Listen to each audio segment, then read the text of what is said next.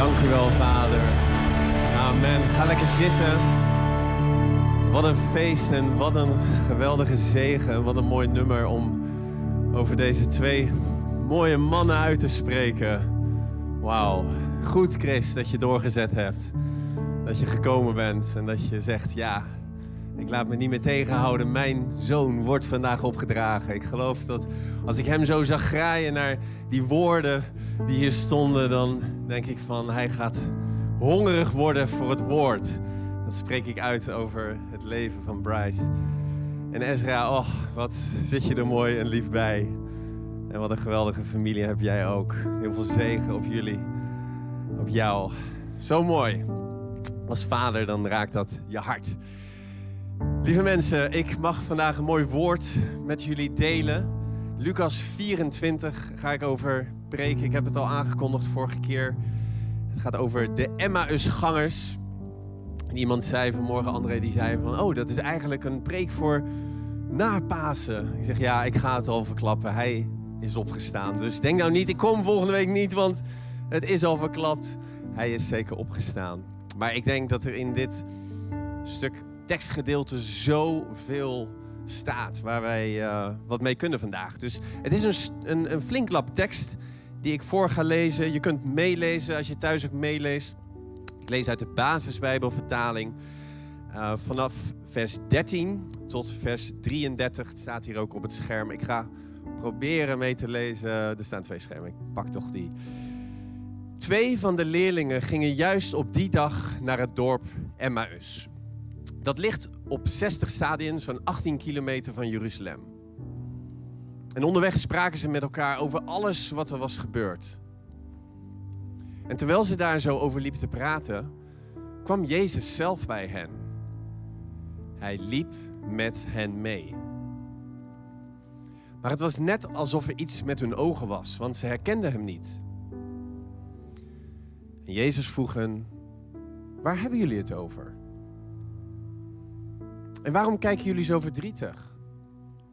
En een van hen, Cleopas, antwoordde: Bent u dan de enige in Jeruzalem die niet weet wat daar de afgelopen dagen gebeurd is?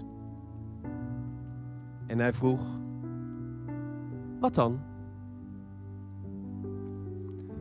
Ze zeiden: Nou, wat is gebeurd met Jezus uit Nazareth? Hij was een profeet. Hij deed en zei machtige dingen voor God en alle mensen. Maar de leiders van onze priesters en de leiders van ons volk hebben hem gevangen genomen, de doodstraf gegeven en gekruisigd. Maar wij, wij hoopten dat hij het zou zijn die Israël zou redden. Maar het is nu al drie dagen geleden dat dit allemaal is gebeurd. En nu bovendien, een paar vrouwen uit onze groep, die hebben ons laten schrikken. Ze waren vanmorgen vroeg naar het graf gegaan.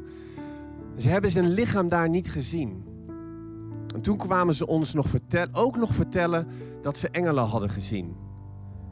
Die engelen hebben, hadden gezegd dat hij leeft.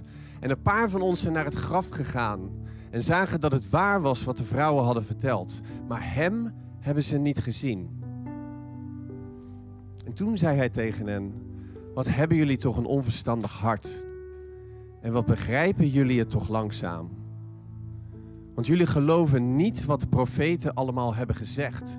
De Messias moest dit allemaal leiden om zijn hemelse macht en majesteit te verkrijgen. En hij legde hun uit wat er in de boeken allemaal over hem geschreven staat. Hij begon bij Mozes en alle profeten. En ze kwamen bij het dorp waarheen ze op weg waren, dorp Emmaus. En hij deed net of dat hij weg wilde gaan. Maar ze drongen bij hem aan, blijf bij ons, want het wordt al avond. De dag is bijna om. Hij ging met hen mee naar binnen en bleef bij hen. En toen hij met ze aan tafel zat, nam hij het brood, zegende het, brak het in stukken en deelde het uit.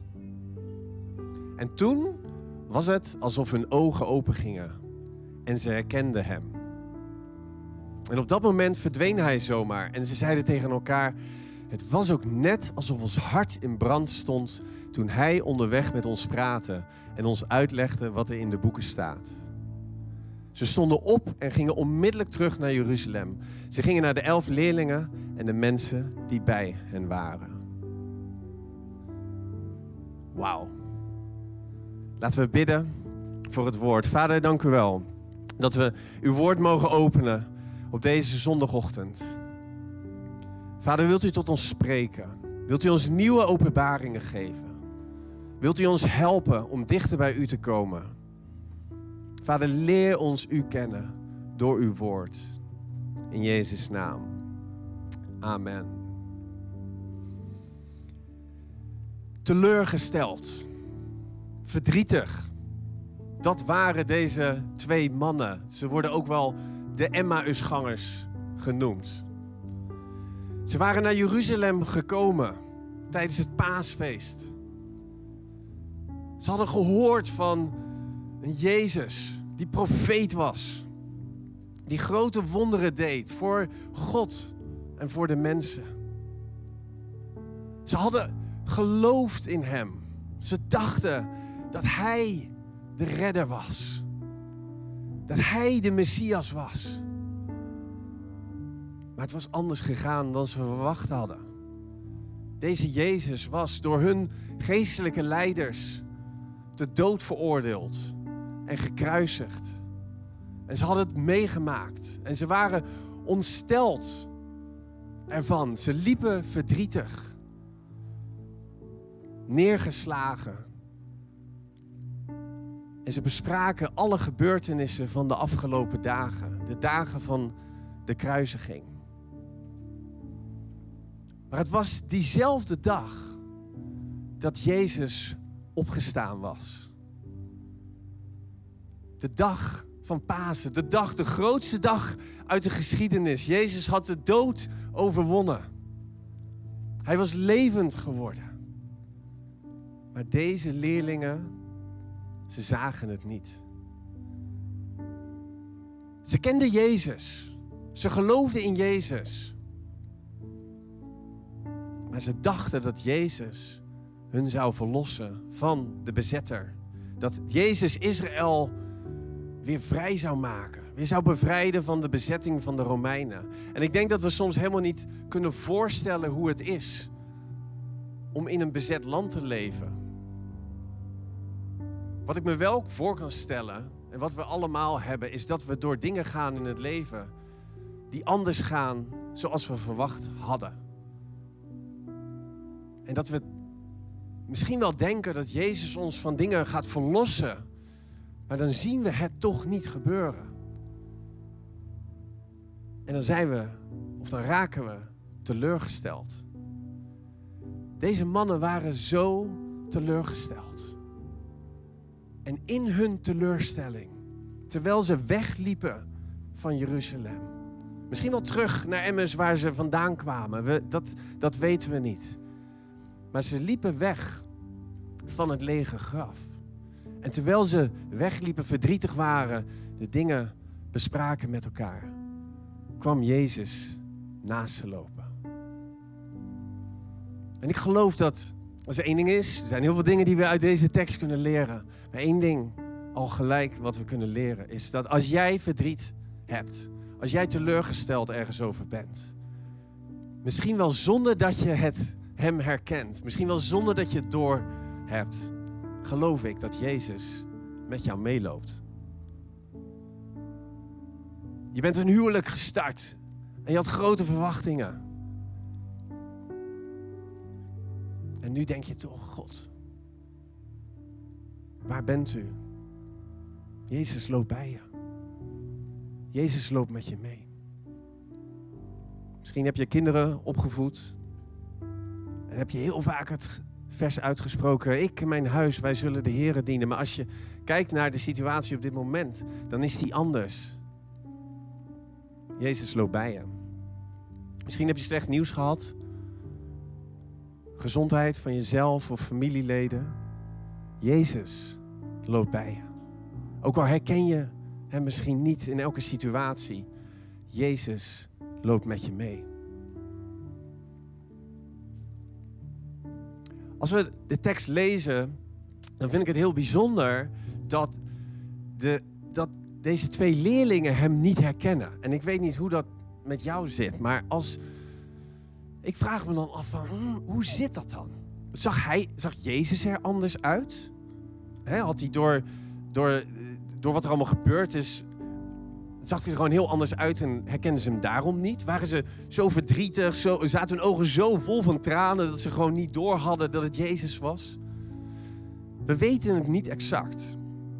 Wat we wel lezen, in deze vertaling staat het was net alsof er iets met hun ogen was, want ze herkenden hem niet. In andere vertalingen staat, they were kept from recognizing him. Dus het lijkt erop alsof God bewust ze tegenhield om hem te herkennen. We weten het niet. Wat we wel weten, is dat doordat ze hem niet herkenden, dat ze 18 kilometer lang met Jezus mochten wandelen. Jezus had ook direct naar ze toe kunnen komen en gezegd: Hé jongens, look, it's me. Kijk, ik ben het. Wat had er dan gebeurd? Ik kan me voorstellen dat ze direct teruggerend waren naar Jeruzalem. Dat ze hadden geweten, eh, dat ze, dat hadden gezien en ze wisten zeker, hij leeft.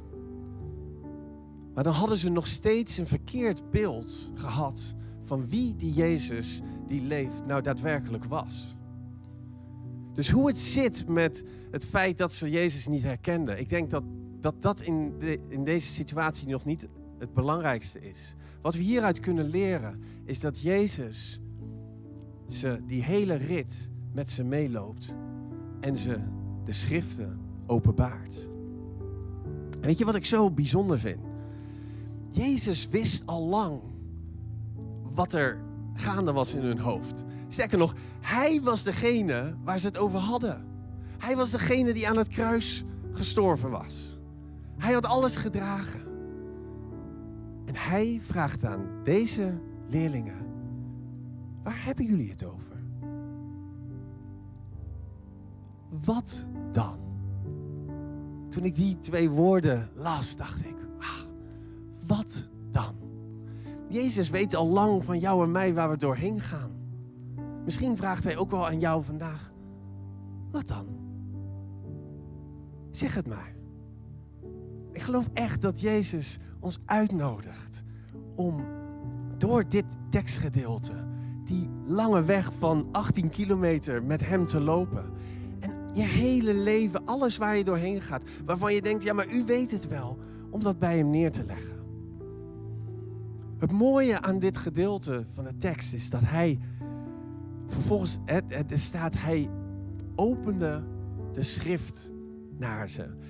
Hij, en in alles legde hij uit vanuit het Oude Testament wat er over hem gezegd werd. Hij begon bij Mozes en alle profeten. Als je gemiddeld 5, 6 kilometer per uur loopt, we weten niet of Jezus gelijk aansloot, eerste meter, misschien wel halverwege. Maar het is logisch dat ze ongeveer 3, 3,5 uur over die reis gedaan hebben. Dit, deze preek van Jezus, je zou hem kunnen typeren als de, de beste preek ooit gegeven, maar nooit opgeschreven. Kun jij je voorstellen dat Jezus naast jou loopt en drie uur lang de Bijbel aan je uitlegt? Hoe het nou echt zit. Weet je, ik denk dat we moeten oppassen. Ik heb wel eens die neiging dat ik naar de Bijbel kijk. En dat ik naar de Fariseeërs kijk en naar Petrus. En dat je dan een soort beeld krijgt van die, die, de, de leerlingen. Dat je denkt van, oh, maar hoe kan het nou dat je het niet snapt? Hoe kan dat nou? Jezus spreekt ze aan op hun hart. Wat heb je toch? Hè? Een unbelieving. Een ja, er staat hè? traag, een slow believing hart staat er in het Engels. Ik denk dat wij uitgedaagd mogen worden, ook nu, ook in ons leven, om echt te geloven. En de sleutel ligt hem in weten dat Jezus in elke situatie met jou meeloopt. Maar ook dat Jezus zichzelf door het woord aan jou en mij wil openbaren. Verderop, als ze uiteindelijk aankomen in Emmaus, gaan ze aan tafel en dan openbaart Jezus na het breken van het brood. We weten niet zeker of dit nou echt het avondmaal, het sacrament was dat hij zo vierde, of dat, hij, dat, ze, dat ze gewoon aan de maaltijd zaten. Op het moment dat hij het brood gebrak, werden hun ogen geopend. En het eerste wat ze zeiden, in het Engels, mijn Bijbel is in het Engels, Were not our hearts burning when he opened the scriptures to us? Stond ons, stond ons hart niet in vuur? Het was net alsof ons hart in brand stond toen hij onderweg met ons praatte en ons uitlegde wat er in de boeken staat. Je kunt alles weten. Je kunt de hele Bijbel uit je hoofd kennen. De Fariseeërs die Jezus ter dood veroordeeld hebben, die kenden het woord beter dan wie dan ook. Maar ze misten de Messias. Je kunt net als de leerlingen ook het woord kennen. Elke Joodse jongen in die tijd kende het woord goed. Zelfs dicht bij Jezus zijn, fysiek. Maar nog steeds missen waarom hij stierf en wie hij daadwerkelijk was. Het woord van God, de Bijbel die wij lezen. De reden waarom we die lezen is niet om meer te weten over God, maar zodat wij meer weten en meer gaan leren en uiteindelijk de auteur van het boek gaan kennen. Were not our hearts burning within us when he opened the scriptures to us? Dat is mijn gebed voor jou en mij. En zeker in deze situatie waar we nu in zitten. Het is zo verleidelijk om naar onze omstandigheden te kijken.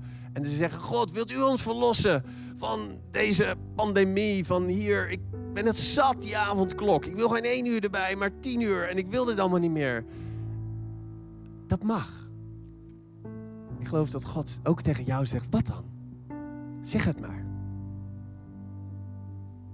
Tegelijkertijd geloof ik dat Hij jou en mij in deze tijd uitnodigt om zijn woord in te duiken. En laat Jezus zichzelf door de boeken heen aan jou openbaren. En ik bid dat specifiek ook. Ik spreek dat uit over de jongens, de mannen die we net opgedragen hebben. Ik weet dat hun vaders van de Bijbel houden. Dat is, dat is, dat is geweldig. En ik zie ook familie. Ik weet dat jullie dat ook doen. Ik wil je echt bemoedigen. Dat als je, als je de Bijbel leest, als je het woord van God uitspreekt over die kinderen.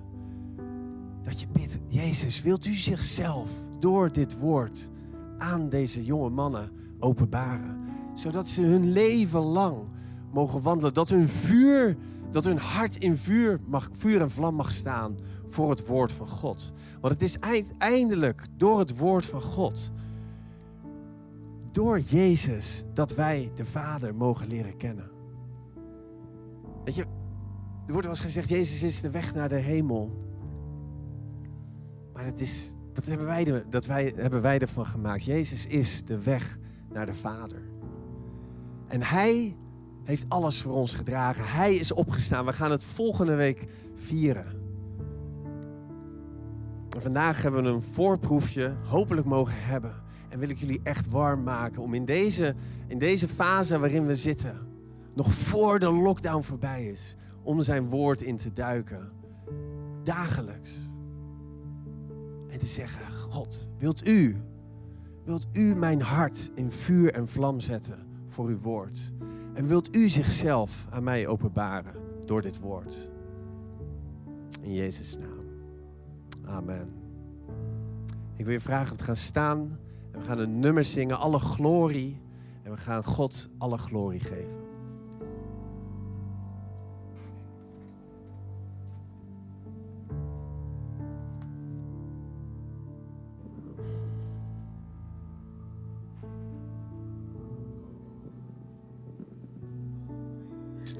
Dankjewel, Vincent. Ik wil graag een uh, gebed uitspreken.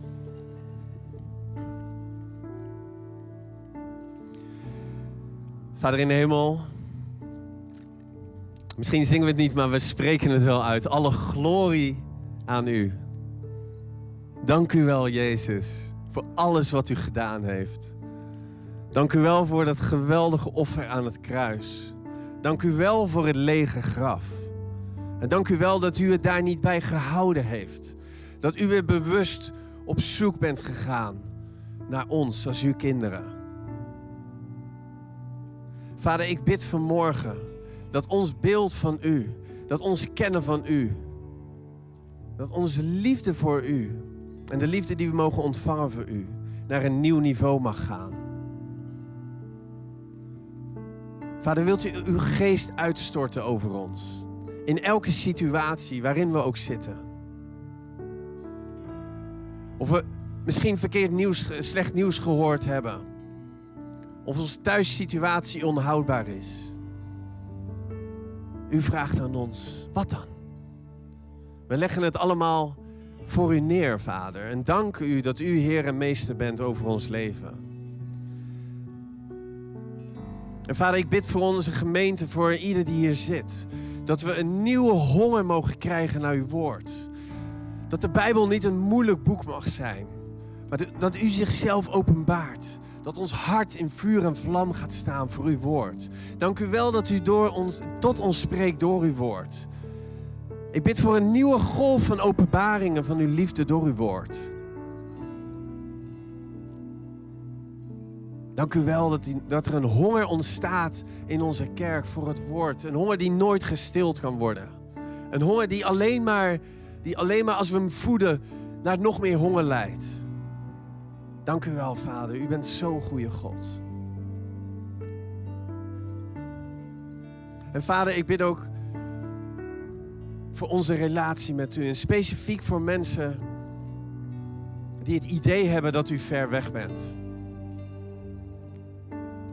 Die geen idee hebben en u niet herkennen als hun, als hun Heer en Meester in hun, in hun leven. Vader, ik dank u wel dat u, dat uw Zoon, uw Heilige Geest met ons meewandelt. En zoals u zichzelf, Jezus, openbaarde aan de leerlingen in Emmaus, wil ik u vragen, wilt u zichzelf openbaren aan de mensen in onze kerk en ook mensen die kijken vandaag, die het idee hebben dat u zo ver weg bent. Misschien wel dat u, zich, dat u niet bestaat. Als jij vandaag nog twijfelt of Jezus bestaat, dan wil ik je vragen om je uit te strekken naar Hem. Te zeggen, God, wilt u zichzelf kenbaar maken aan mij? Wilt u in mijn leven komen? Ik wil niets liever dan u in mijn leven. En wilt u mij leiden? Dank u wel, Vader, dat u harten van mensen aanraakt. Dat wij weer terug mogen komen in relatie met de Vader door uw Zoon Jezus. Vader, u bent zo'n goede God. Prijs uw grote naam. Amen.